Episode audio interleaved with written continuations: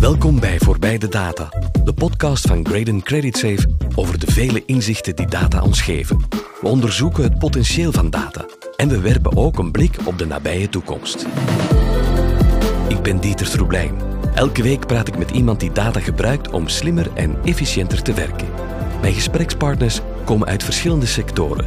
Sommigen zijn data nog volop aan het ontdekken, anderen zijn intussen doorgedreven gebruikers. Vandaag is Erwin Verstrana te gast. Hij vertelt hoe de haven van Antwerpen-Zeebrugge evolueerde van een risicoavers bedrijf naar een vooruitstrevende en innovatieve wereldspeler.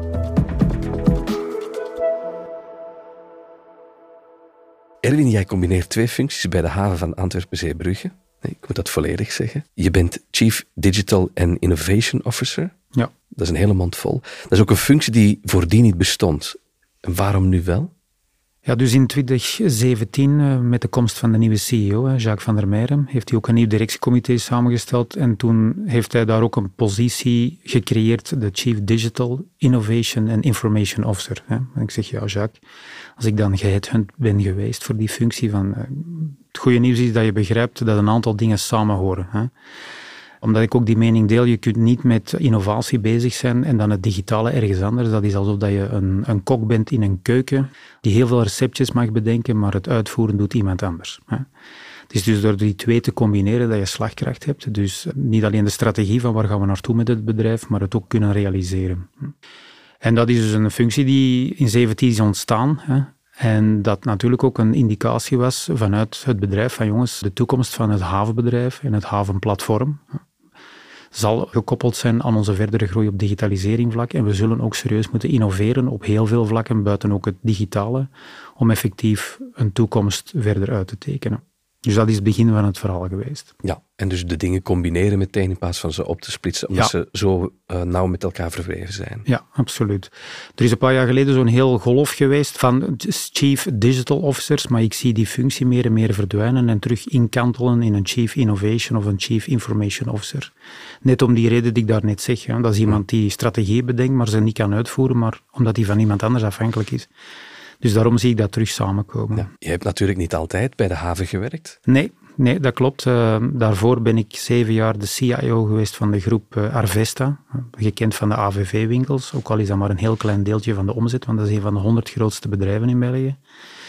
Daarvoor was ik zeven jaar Strategy and Change Consultant bij IBM. En dat is ook goed dat ik dan bij AVV destijds de IT-strategiestudie heb uitgetekend.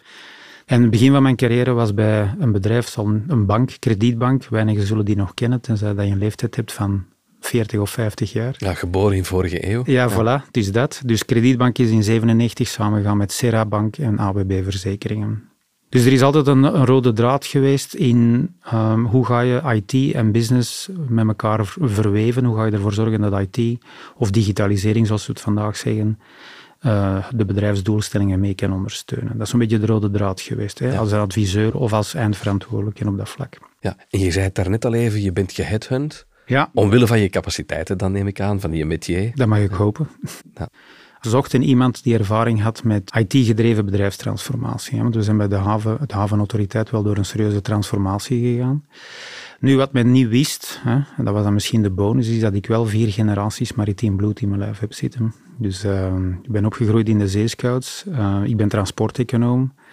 Maar mijn grootvader was uh, scheepsmechanicien op Kokkeril. En mijn overgrootouders waren binnenschippers.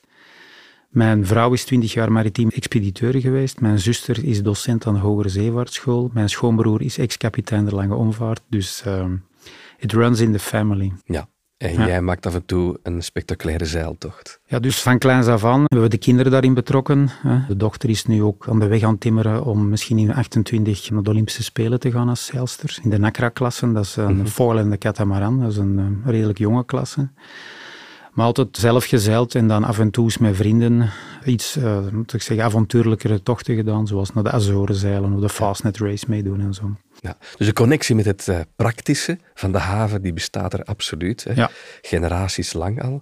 Hoe ver stond eigenlijk de haven in 2017 met gebruik van data? Hoe was die connectie? Wat me bij mijn komst nogal snel opviel, was dat daar heel veel data ter beschikking was, maar dat die vooral operationeel werd gebruikt. Hè, om de situatie van wat is nu de situatie op dit moment, hè, wat komt er het komende uur aan, om dat te kunnen doen en dan van daaruit ook later factureerbare prestaties te doen, een beetje rapportering. Maar het echt gaan valoriseren van die data naar meer predictieve modellen of toepassen van data science, hè, brede term, voor alles van AI en andere technieken, om daar meer inzichten, diepere inzichten uit te halen. Dat was op dat moment niet aanwezig. Hè. Dus als ik mijn team heb uitgetekend, zat daar van dag één ook een data en analytics team in. Om ervoor te zorgen dat we naar een hoger niveau in hoe dat we met data omgingen, zouden kunnen evolueren. En dat betekent concreet dat je dan zowel zorgt dat de datakwaliteit naar een hoger niveau gaat. Dat is natuurlijk een thema dat al heel lang leeft. Maar er is geen enkele techniek die slechte data plotseling goed gaat maken. Dus die datakwaliteit is belangrijk. Ook het kunnen ontsluiten van data, want veel data zit opgesloten in systemen of in databanken. Dus heel veel onder de motorkap om dan met een, een data science team aan de slag te gaan en te kunnen gaan kijken met welke data zouden we wat kunnen doen. En ook gaan meer en meer de voorbije jaren data gaan capteren die we vroeger zelfs gewoon niet hadden. Bijvoorbeeld real-time data van schepen. Een schip heeft net zoals in eh, een vliegtuig een tracker, noemen we dat een AIS-signaal, dat om de vijf seconden uitzendt van oké, ik ben dit schip, ik vaar die richting, die koers. En soms ook nog veel meer andere data. We hadden dat tot vier jaar geleden nooit bijgehouden, nu doen we dat wel. Dus dat is natuurlijk een hele berg data van heel veel schepen. Maar eerst dat je die data hebt, kan je dan natuurlijk ook allerlei patronen gaan uithalen die we dan kunnen gebruiken om operationeel in te zetten. Dus het is in feite de voorbije vijf jaar, zes jaar een ontdekkingstocht geweest van welke data hebben we, wat kunnen we ermee doen, hoe kunnen we die datapool verrijken en dan zo stelselmatig meer en meer praktische toepassingen gaan verzinnen. Ik ben wel een beetje verrast, want ik heb toch de indruk als publiek, en zeker ook als ik bijvoorbeeld kijk wat er in de kranten verschijnt of zo over gegevens van een bedrijf als een haven, mhm. dat jullie zeer goed en al zeer lang op de hoogte zijn van heel veel data van heel veel gegevens. Dat is ook zo. We zitten daar altijd wel in de koppositie. Alleen de haven wordt ook altijd maar complexer en complexer. De Antwerpse haven is op te beginnen al een heel complexe haven om aan te lopen, komende van zee. Met heel veel partijen die daarin betrokken zijn om die coördinatie van die in- en die uitvarende zeeschepen te regelen. Je hebt zeeloodsen, je hebt scheldeloodsen, je hebt dokloodsen, je hebt sleepboten voor de sluizen, sleepboten achter de sluizen, je hebt het het Nautisch Commando, je hebt uh, de Schelde Radarketen. Dat zijn allemaal partijen. Hè. En die hebben sowieso al nood aan heel veel informatieuitwisseling. En uh, als je dat gewoon al bekijkt, tussen 2018 en nu is het aantal databerichten per jaar met 20% gestegen. En dat heeft ook te maken met, ja, die schepen worden groter. Hebt die tijdvensters die ze hebben om in en uit te varen worden kleiner. Die schepen kunnen ook niet wachten. Op het moment dat je die op de Schelde toelaat richting Antwerpen, dan moet je zeker zijn dat hun lichtplaats voor de sluizen of een plek in de sluis beschikbaar is. Dus die coördinatie, drie, vier uur in de toekomst, die wordt altijd maar belangrijker. We zitten nu zelfs met schepen die zo groot zijn dat sommige eh, die komen de rivier op met uh, dynamische keelspeling, heet dat dan. Dat wil zeggen dat in principe, als die dan op dat moment in Antwerpen zouden zijn, zou die los tegen de grond varen, omdat die te diep steken. Maar met de opkomende getijdengolf lukt dat dan wel. Maar dan moet je ook natuurlijk exact weten waar zitten de ondiepten in de Schelde. Dus dat is een enorme explosie geweest van data. En dan heb je natuurlijk achter de sluizen heb je enorm veel binnenvaartschepen alle goederen in en uit de haven 40% is met binnenvaart. En dat heeft te maken met de zeer goede hinterlandverbindingen, zowel Albertkanaal als Gelderijn. Maar dat is ten opzichte van andere havens is dat heel veel. Maar dan praat je over 300.000 binnenvaartscheepsbewegingen per jaar. Zeeschepen 15.000, maar binnenvaart 300.000. En daarom, omdat die complexiteit ook toenam en dat ook op bepaalde plekken in de haven heel druk werd, zijn we dan drie, vier jaar geleden begonnen met vessel traffic services, ook vergelijkbaar zoals in de luchtvaart, hè, luchtvaartgeleiding of begeleiding, om effectief een schip uh, te begeleiden doorheen de haven. Hè. En ook te weten waar ga je naartoe, wat ga je daar doen, wanneer ben je daar. Ook meer te gaan plannen rond sluizen. Hè. En dat is allemaal data. Dat is allemaal data. Hè al die gegevens die jullie dan hebben, die zorgen ervoor. Die data spelen een, op een gegeven moment zelfs zeer belangrijke rol, ook in de concurrentie ten opzichte van andere havens in Europa, om nog maar iets te zeggen. Mhm. Ja, dat is zo. Hè. Een van de elementen die maken dat bijvoorbeeld scheepvaartlijnen naar een haven komen, is de efficiëntie van afhandeling. Mhm. En de garantie dat je, als je aankomt, dat je niet eh, voor anker moet gaan, dat je lang moet wachten, dat je lichtplaats beschikbaar is en dat de voorziene laat- en lostijden uh, gerespecteerd worden. Ja. Dus ook dat, dat vereist dat je er goed van op geïnformeerd wordt. Hè. Dus klassiek is er een scheepsagent die voor de rederij, dus die expected time of arrival ingeeft in het nautisch systeem, de ETA. Dus je halen die data in real time binnen, dat is wat dat je... Nee, dus we hebben een, een nautisch platform waar scheepsagenten en andere partijen een verplichting hebben om de komst van een schip aan te kondigen. Mhm. Nu, een expected time of arrival, dat is wat het woord zegt, ja, dat is zo ongeveer. Maar met ongeveer zijn wij niks. Dus wat wij doen is 300 kilometer van de haven weg al die schepen beginnen monitoren van waar zijn ze nu effectief. En dan kunnen wij 20 tot 30 procent efficiënter inschatten wat de effectieve expected time of arrival zal zijn. Wat dan weer belangrijk is voor de planning van de loodsen. Want als die loodsen, als je er niet voldoende hebt, dan kunnen ze de, letterlijk de Schelde niet opvaren. Of de zeeloodsen. Dus die informatie en in feite gaan ja, cross-checken wat een scheepsagent u vertelt, is voor ons al belangrijk. Om dan die keten en al die ketenpartijen beter op elkaar te gaan afstemmen. Het zijn natuurlijk veel schepen die daar binnen moeten dat vereist ook nog eens een extra organisatie. En dat, dat blijft natuurlijk groeien, dat aantal. Ja, dat vereist een, een vrij stevig team, hè, maar dat, heeft natuurlijk, dat vertaalt zich in uh, hoe efficiënt wij zijn in het afhandelen van schepen. De organisatie met VTS en nautische planning is de laatste vier, vijf jaar qua maturiteit sterk gegroeid en de datanoden die daaronder zitten gaan dan gewoon linea recta mee. We hebben ook een verdichting gehad van het radarnetwerk de cameranetwerk, uh, die AES-gegevens. Dus we zijn ook meer en meer databronnen aan het binnentrekken om altijd maar slimmer te worden in hoe dat we die scheepsbegeleiding en die planning organiseren. Ja. Je zei het er net al, al die boten die meer aan aan kaaien moeten door sluizen, passeren, bruggen en zo. En soms moet er eens een brug omhoog, hè, ja. hier en daar. Die infrastructuur die moet ook perfect werken. Gebruiken jullie daar ook diezelfde data voor? Zit dat eigenlijk allemaal in één, in één systeem, zal ik maar zeggen? Ja, dus naast de begeleiding van schepen is een van de andere kerntaken van de havenautoriteit het beheren van de infrastructuur. Dus de havenautoriteit is betrokken in het plannen en mee bouwen van infrastructuur. Wij bouwen niet zelf, dat is een consortia van bouwbedrijven, maar wij zorgen wel voor het hele projectmatige. Maar nadat het opgeleverd is, zijn wij verantwoordelijk voor het beheer. Dus je praat in Antwerpen over 170 kilometer kaaimuur, 7000 meerpalen, tientallen bruggen, sluiscomplexen enzovoort. Dus de permanente inventarisatie en opvolging van de staat van al die infrastructuur, eh, wat opgeslagen is een asset management systeem of in een geospatial informatiesysteem met de exacte locatie van al die voorwerpen, is iets dat ook de laatste jaren als onderwerp van preventief onderhoud meer en meer is gaan groeien. Dat je echt weet van welke infrastructuur. En je moet wel beseffen, sommige van die kaamuren zijn bijna 100 jaar oud. Hè. Veel van die bruggen zijn met expansie van de haven gebouwd in de jaren 60. Nieuwere, jongere infrastructuur, die moet allemaal beheerd worden om ervoor te zorgen dat we tijdig onderhoud doen. Hè. En dus dat is heel veel data. En de laatste jaren zijn we ook meer gaan real-time monitoren wat de staat is van die infrastructuur door het gebruik van sensoren. Sommige van die bruggen hebben kleine scheurtjes. Dat is allemaal niet erg, maar je wil natuurlijk wel permanent opvolgen wat die scheur doet. En vaak zijn die op moeilijk beschikbare plekken. Dus dan plakken we daar sensoren op, zodanig dat we dat van op afstand kunnen volgen.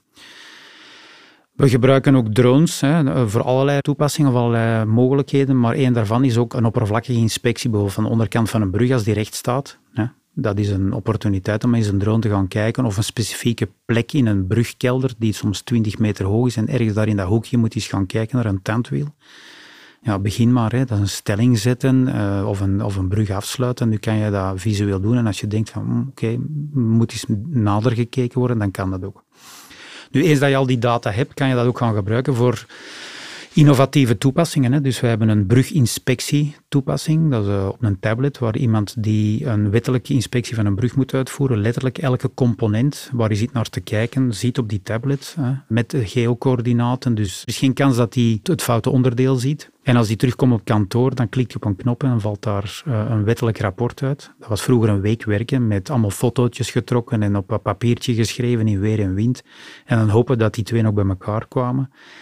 Er zijn ook mensen die langs die KMU wandelen en al wandelende effectief zien op die tablet wat het specifieke asset-type is waar ze moeten naar kijken. Ze kunnen de staat ingeven, eh, ze kunnen opmerkingen meegeven. Dus op die manier gaan we dankzij die data, gebruikt in allerlei innovatieve toepassingen, permanent weten wat is de staat van al die assets en hoe moeten we die dan in de toekomst gaan onderhouden. Dat je ook kunt rekening mee houden, oké goed, we gaan bepaalde investeringen moeten doen, in welke perioden, wel is de omvang, zodanig dat je dat ook allemaal... Hè. Dus het heeft heel veel neveneffecten. Ja, het heeft niet alleen een tijdswinst dat het oplevert, bijvoorbeeld, om op die manier te kunnen werken. Je hebt er ook een veiligheidswinst op. Absoluut. En een investeringswinst, want je gaat ervoor zorgen dat er een aantal dingen op het juiste moment tijdig eh, kunnen aangepakt worden voor het te laat is. Ja, ja want als je, eh, dat weet iedereen, als je onderhoud uitstelt, dan wordt de kost alleen maar hoger. Ja. En dat gaat ver. We gaan nu dit jaar ook experimenteren met satellietdata en kijken wat we daarmee kunnen doen. Dat is weer zo een bron aan data die daar beschikbaar is.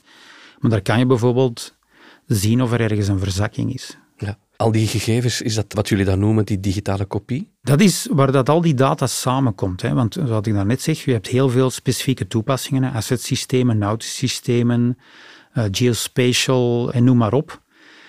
Maar een digital twin is eigenlijk een omgeving waar je verschillende van die databronnen gaat samenbrengen in de context, afgestemd op een specifieke gebruiker.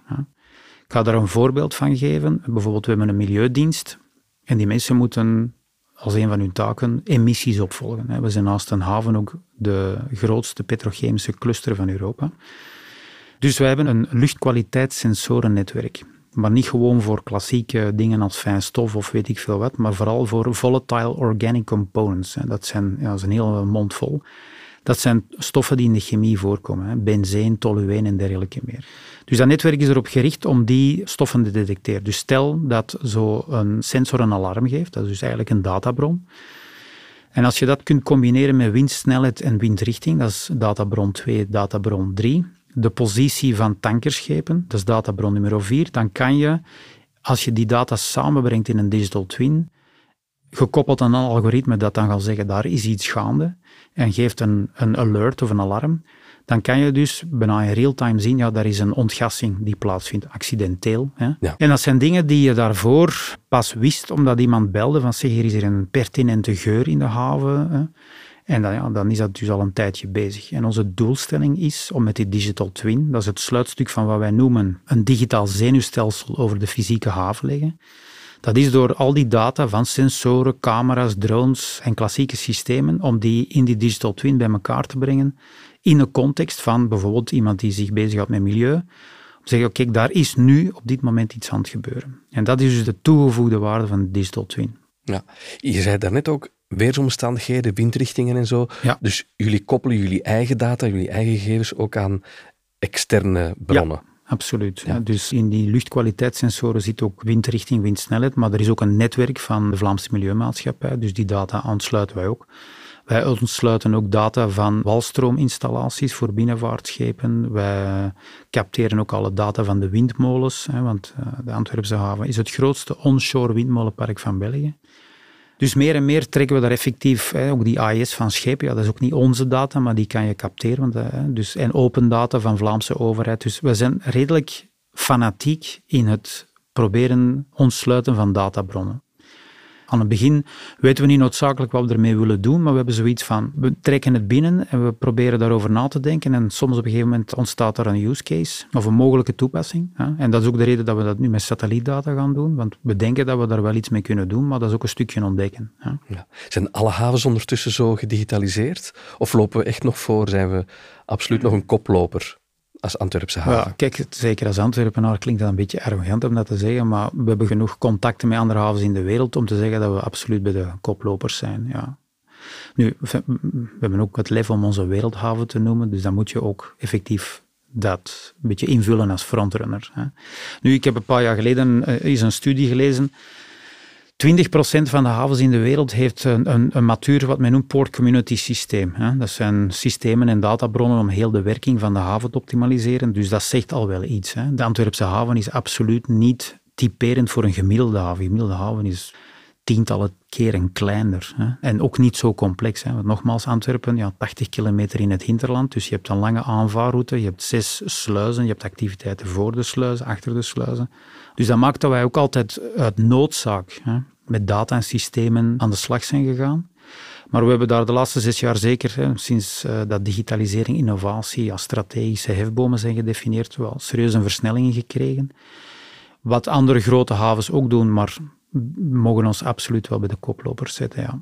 In heel die innovatie van de Antwerpse haven sprak je al over eh, de drones die jullie bijvoorbeeld inzetten om te bekijken of dat die bruggen eh, bijvoorbeeld ergens schade hebben of zo, of slijtage. Maar die drones, die betekenen wel heel veel als je die nog veel meer kan inzetten in de haven. Hè, op het vlak van veiligheid bijvoorbeeld. Ja. Ja, voor ons was de, de visie in 2018, hè, we willen met autonome drones, beyond visual line of sight, hè, dat wil zeggen verder dan een mens die drone kan zien, kunnen vliegen over de haven. Dat was We Have a Dream. Dat is niet zo evident, hè? want er zijn reglementen. Ja, wel, kijk, het punt was in 2018 dat in die ene zin drie wettelijke onmogelijkheden zaten. Vliegen met drones in de haven, autonoom en beyond visual line of sight. Er was zelfs geen wetgevend kader. Lees, het was gewoon verboden. Mhm. Dus we hebben daar dan ook als pionier de haven opengezet als een innovatieplatform om te kunnen bewijzen dat die technologie matuur was. En dat we ook hebben nagedacht als havenautoriteit, die ook wel verantwoordelijk is voor veiligheid en beveiliging, van kijk, hoe kunnen we dat dan op een, op een veilige manier doen, om daarmee ook hogere overheden op federaal niveau te overtuigen om een wetgevend kader te creëren. Hm. We hebben toen wel het geluk gehad dat ook Europa daar sterk achter zat.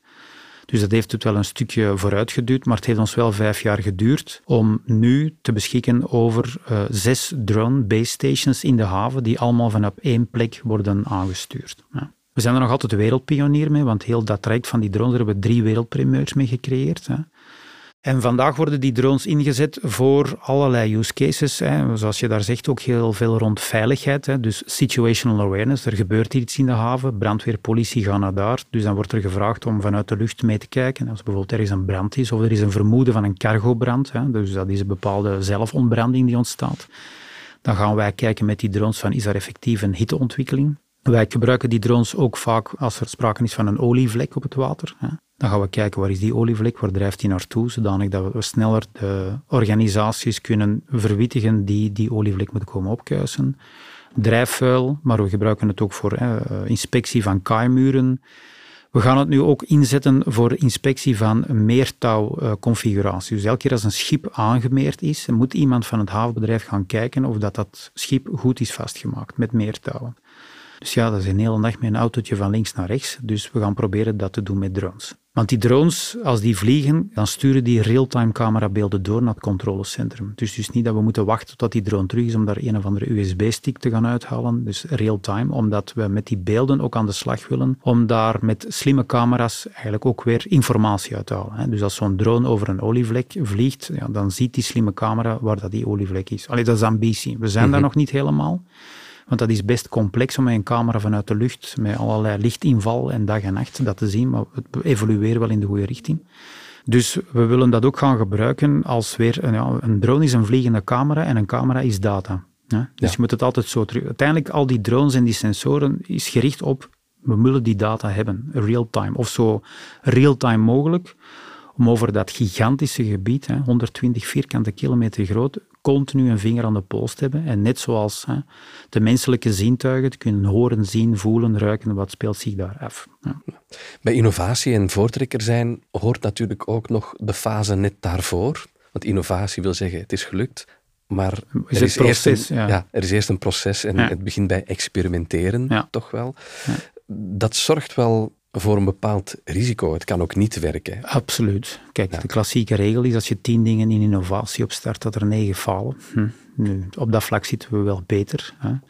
Maar je kan dat voor een stuk mitigeren. Hè. Wat ik net zeg, we hebben die haven opengesteld als een innovatieplatform. Dat wil zeggen dat beloftevolle technieken, waar wij zeggen daar hebben we iets aan of daar kunnen we iets mee, dat we die partijen ermee bezig zijn, uitnodigen om die technologie te komen uittesten.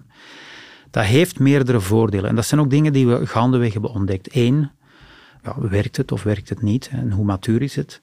Twee, wat is er nog nodig om daar een echte marktklare oplossing voor te maken? En vaak voor die jonge technologiebedrijven is dat heel belangrijk. Hè? Neem nu een drone. Veel van die jonge dronebedrijfjes die vliegen dan over een uh, leeg veld met wat koeien eronder. Ja, hartstikke fijn, maar kom dat eens in een haven doen. Hè?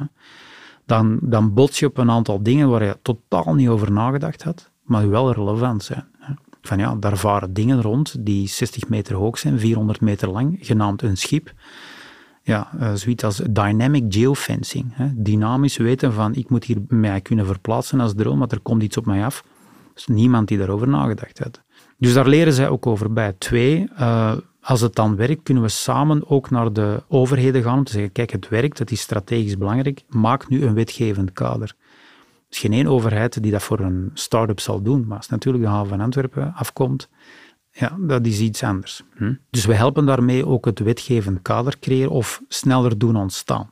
En finaal opent dat ook voor die bedrijven deuren naar investeerders toe, want ze zeggen, ja, kijk, als dat mocht in de haven van Antwerpen, dan geloven we dat die technologie wel redelijk klaar is. U, bent eigenlijk een beetje een trendsetter voor andere sectoren ja, absoluut. in het land, hè, zoals de Formule 1 de auto-industrie verder helpt met dingen uit te proberen. Ja, dat is zo. Ja. ja. En bon, als we dan begonnen zijn met die visie rond drones, we hebben toen het geluk gehad dat er een Europees project was dat moest bewijzen wat wij eigenlijk wensten te realiseren. We hebben toen heel dat consortium uitgenodigd in de Antwerpse haven. En om, uh, wat jouw punt betreft, ja, risico nemen, dat kan falen. Ja, toen op een gegeven moment kwam ik erachter dat een van de partijen die daar deel van uitmaakt van dat consortium was Amazon Prime Air, dus de drone-divisie van Amazon.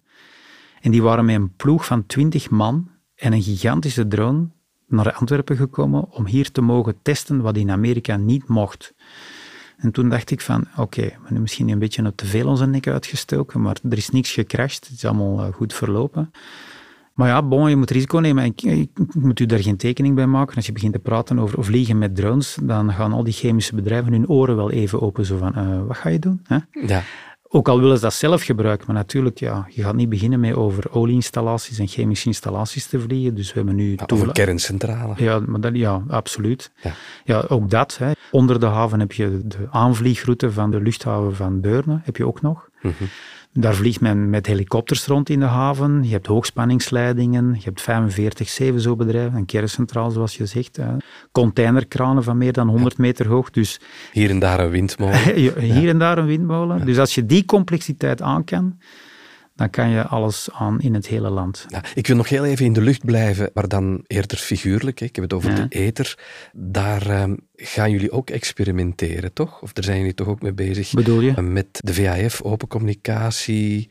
Ah ja, ja, dus alles wat radiocommunicatie en radiogolven zijn. Ja, dat is een zeer, zeer druk gebied in haven wat, wat betreft alles van uh, radiofrequenties. Ja, je hebt daar om te beginnen al radars. Hè. Je hebt de VHF, dus... Uh, dat is radiocommunicatie tussen schepen of schip en wal. Worden die data, worden die gesprekken bijvoorbeeld ook geanalyseerd? Wel, dat is ook alweer een mooi voorbeeld van hoe dat je geleidelijk aan dat als databron gaat valoriseren. Dus historisch werd die data opgeslagen gedurende een bepaalde periode, omdat autoriteiten die data konden opvragen als er zich iets zou afgespeeld hebben. Van oké, wij willen de radiocommunicatie tussen twee schepen in die periode hebben. Nu, vier jaar geleden denk ik hadden we het idee, als we nu eens met algoritmes proberen om die stem, hè, dus die communicatie, om te zetten in tekst. Hè, dan noemen we dat speech-to-text, want dan kun je daarop gaan zoeken. En dan kan je daar ook met algoritmes sentimentanalyse op gaan doen. Hè. Lees, is er een bepaalde emotionaliteit in dat gesprek? Hè? Want een VHF-communicatie is heel gekoppeld aan protocollen. Dat is ook de reden dat je daar een brevet voor moet hebben. Hè. Ik roep u op, u bevestigt dat u mij gehoord hebt, ik zeg wat ik te zeggen heb, u bevestigt en dan is in feite het gesprek Het is ook een geëikte zinsbouw. Hè? Je gaat geen uh, social talk doen. Nee, toch niet op de, laten we zeggen, de professionele kanalen. Hè? Dus dat, dat leek ons interessant. Dus we hebben dat toen geprobeerd vier jaar geleden en het resultaat was echt eh, niet goed. Hè? Het was ontgoochelend. Hè? We noemden dat babblefish, want uh, dat algoritme begon gewoon te flippen. Dus het was niet bruikbaar. Oké, goed. Hè? So far, so good. Nu, eind 2022 is er dan iets gebeurd. ChatGPT is op de markt gekomen en toen dachten we van, laten we dat nog eens een keer opnieuw proberen. Met dezelfde geluidsbestand. En conclusie was 95% accuraat. Dus op een paar jaar tijd van niks was het plotseling perfect bruikbaar. En zijn we in feite in staat met die technologie component, want eigenlijk bouw je technologische bouwsteentjes die je dan kan gaan gebruiken in allerlei uh, toepassingen. Zijn we in staat om te detecteren van, hmm, daar is iets gaande, daar is een discussie gaande of het begin van een discussie gaande. En misschien moeten we dan maar eens gaan luisteren als havenautoriteit van uh, beste vrienden, uh, is er iets? Want we hebben bewezen dat we dat op tijd doen, dat we 25% van wat dan later eventueel leidt tot een ongeval, dat we dat al kunnen voorkomen. Mhm. De lesson learned die daarachter zit, is dat je goed moet beseffen dat we vandaag in een tijdperk leven waar technologie exponentieel evolueert. Ja? En wat vandaag niet werkt, binnen 12, 18 of 24 maanden perfect kan werken. Dus de grootste fout die je kan maken is zeggen, we hebben het in het verleden geprobeerd, het werkte niet, we gaan het niet meer opnieuw doen. Dus wij hebben ook permanent datasets beschikbaar voor partijen die zich komen voorstellen en zeggen, ja, we hebben technologie die dat kan. Dan zeggen, oké, dat is interessant, daar zijn we al jaren aan geïnteresseerd. Hier is een dataset, bewijs het. Ja. Jullie laten jullie graag omringen hè, door innovatieve bedrijven. Is dat één, omdat jullie zelf een goed helikopterview hebben? Dat jullie de puzzel wel willen leggen, maar weten waar dat je moet gaan zoeken of gaan vragen om de puzzelstukken aan te leveren? Of komen mensen ook spontaan met die dingen bij jullie? De twee. Hè. En dat is ook een, een hoeksteen in onze innovatiestrategie. Hè. Dat we zowel geloven in inside-out innovatie als outside-in. Inside-out is, wij hebben een concrete vraag of een probleem of een uitdaging. We gaan een oplossing zoeken. En dan ga je naar je netwerk van start-ups, scale-ups, gevestigde bedrijven, onderzoeksgroepen, toegepaste researchers enzovoort, om te gaan kijken. Nu, het omgekeerde vinden we veel sterker, dat is outside in. Dat is door die partijen, dat hele ecosysteem, dat netwerk dat we hebben opgebouwd, ons laten inspireren door technologische mogelijkheden. Want heel vaak heb ik daar een toepassing voor. Maar wat daar dan bovendien gebeurt, is dat je soms wordt geconfronteerd met een technologie die initieel was ontwikkeld voor iets totaal anders. Ik ga daar prachtig voorbeeld van geven. Dus drie, vier jaar geleden leren wij Vito kennen. Dat is een, een onderzoeksinstituut in Vlaanderen. Er zitten toch 700 wetenschappers bij elkaar, dus allemaal slimme koppen. En die komen zich voorstellen en die zeggen, ja, kijk, we hebben een hyperspectrale camera. Dat is een camera die in verschillende golflengten van het licht kan kijken. We hebben die klein gemaakt, zodanig dat we die aan een drone konden hangen. En dan gaan we daarmee over de velden vliegen om te kijken of er een of andere ziekte zit op een plant. Of dat de bodem op bepaalde plekken te droog of te vochtig is. En ik hoor u dat vertellen. Ik zeg, tja, dat is interessant.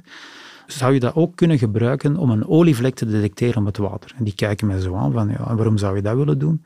Ja, omdat wij de vijfde grootste bunkerhaven ter wereld zijn. Hè. Bunker wil zeggen brandstofinslagen voor zeeschepen, dus af en toe gebeurt er wel eens een ongelukje. Dus hoe sneller dat we dat detecteren, hoe minder de kosten om het op te kuisen. En dat is een prachtig voorbeeld van iets dat uitgevonden is of matuur gemaakt is in, een, ja, in de landbouwsector, dat dan plotseling in onze supply chain maritieme context toepasbaar is. En dat kom je vaak tegen. En je gaat op die manier ook heel snel weten waar het vandaan komt, voilà. waar de vervuiler het kan betalen, hè, ja. Ja. Even naar de toekomst nu, om af te sluiten. Hè. Als je nu heel wild mag dromen, mhm. waar wil je dan binnen tien jaar staan met de haven Antwerpen-Zeebrugge? Wel, waar we naartoe willen, dat hebben we ook al samengevat in een brand hè, genaamd APICA. Dat is Advanced Port Information and Control Assistant. En het eerste en het laatste woord zijn de belangrijkste. Dus advanced wil zeggen dat we erin slagen om meer te doen dan wat we vandaag kunnen met allerlei systemen en data. Hm? En, en, die digital twin is daarin een heel belangrijke factor, hè, waar dat we ook aan het begin staan. We hebben de eerste operationele. Maar dat is ook zo, dat is, geen, dat is geen project, dat is ook niet waar je zegt, het doel is daar. Dat is een permanente ontdekkingsreis waar je zegt, oké, ik zie hier door actief te luisteren weer een mogelijkheid om in die digital twin de efficiëntie, de effectiviteit, onze kerntaken rond veiligheid, beveiliging, nautische ketenwerking, om die naar een hoger niveau te brengen.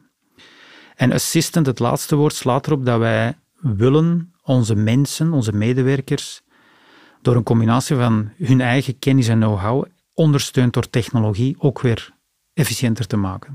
En ook een antwoord te bieden op hè, uh, wat men dan vandaag zegt, de, de, war on talent, maar schrap dat maar al, het is de war on people. Vind maar al eens mensen om dingen te doen. Laat staan of ze talent voor hebben of niet. En ook om, wat ik daar straks heb uitgelegd, die toenemende complexiteit te baas te kunnen. En ook met de beschikbare capaciteit zo efficiënt mogelijk om te gaan. Dus het heeft heel veel invalshoeken, hè, maar ook het maatschappelijke draagvlak. Hè, die sensoren en ervoor zorgen dat we op iets dat gebeurt of een vervuiling, dat we daar zo snel mogelijk bij zijn. Dat is ook een stukje onze maatschappelijke relevantie bewijzen. Dus daar willen we naartoe. Dus als we erin slagen om tussen nu en tien jaar effectief dat digitale zenuwstelsel volledig uitrollen en naar een hogere intelligentie brengen door dat op de achtergrond, ja, met dure woord AI niet te gebruiken, daar permanent ja, virtuele mensen, virtuele collega's meeluisteren, kijken, zien en zeggen van daar is iets aan het gebeuren. Of besef, bijvoorbeeld binnen drie uur gaat dat hier moeten geregeld zijn of we hebben een probleem.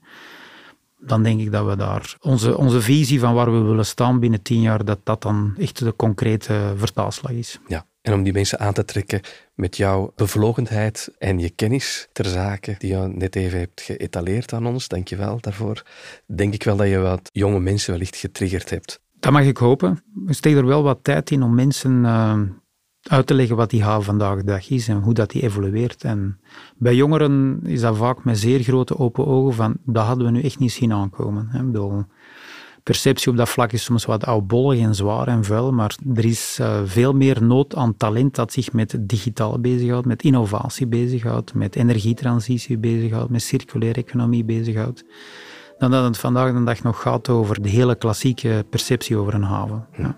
Bij deze is de ballon, uh, of de drone, opgelaten. Ja, de drone opgelaten. Dankjewel.